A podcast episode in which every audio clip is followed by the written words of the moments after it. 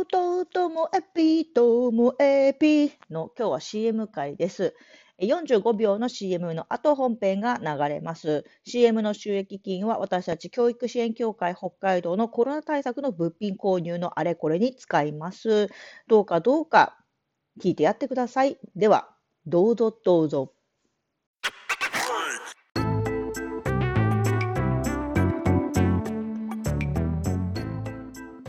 ともえぴともえぴ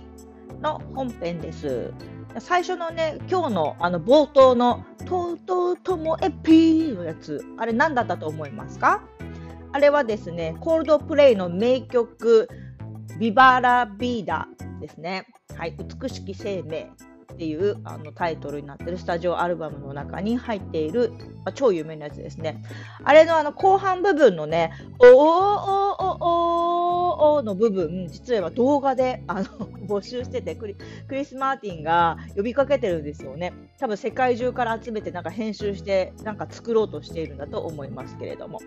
本当は、ね、私も応募したいんですけれどもなかなか動画撮影しようと思ってもあの家族がいたりとかね、まあ、昼間は仕事もしていますしんなんかできずにいるんですけどね応募したいんですよ本当はね。はい であの今日の話はですねこれ実はゴールデンウィークに入るあの直前に作っていまして、えーと何かやり残していることはないのかいやいっぱいあるんですよ私。連休が来たらこれやりたい、あれやりたい、いっぱいあるんですよ。ね、そんな話です。皆さんはそういうのちゃんと決めたらこう動ける派ですか？私ですね、無理に自分を動かそうとせず、常にこうやる気を待ってです。自分のやる気待ちな件がいっぱいあるんですよ。例えばですね、1つ目は、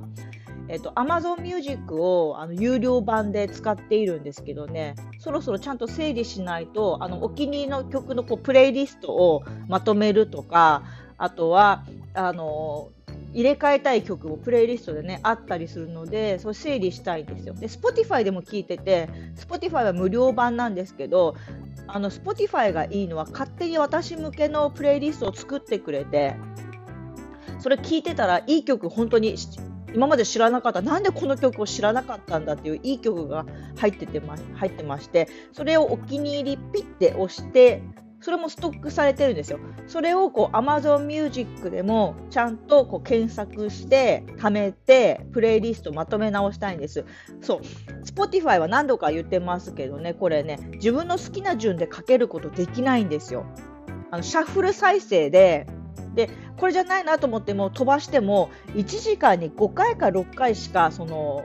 飛ばすジャンプがねできないんですよね。っていう不便さがあるのでなのでちゃんと自分のお気に入りの曲をきっちりまとめたプレイリストはやっぱり Amazon Music の方がいいなと思ってます。このプレイリストの整理やってないでしょ？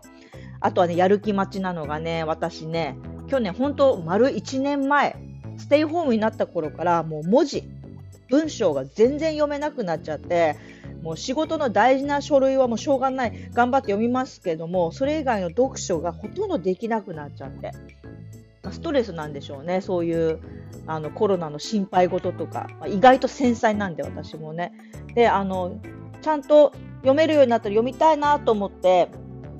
それまでは月すごい何冊も買ってたんですけどもでも今自分が読めない状況って分かってるのでそれでも読みたいと思って月に1冊ぐらいかなどうしても欲しい本を積んであるんですけどもねもう1年経ってますからかなり積んで、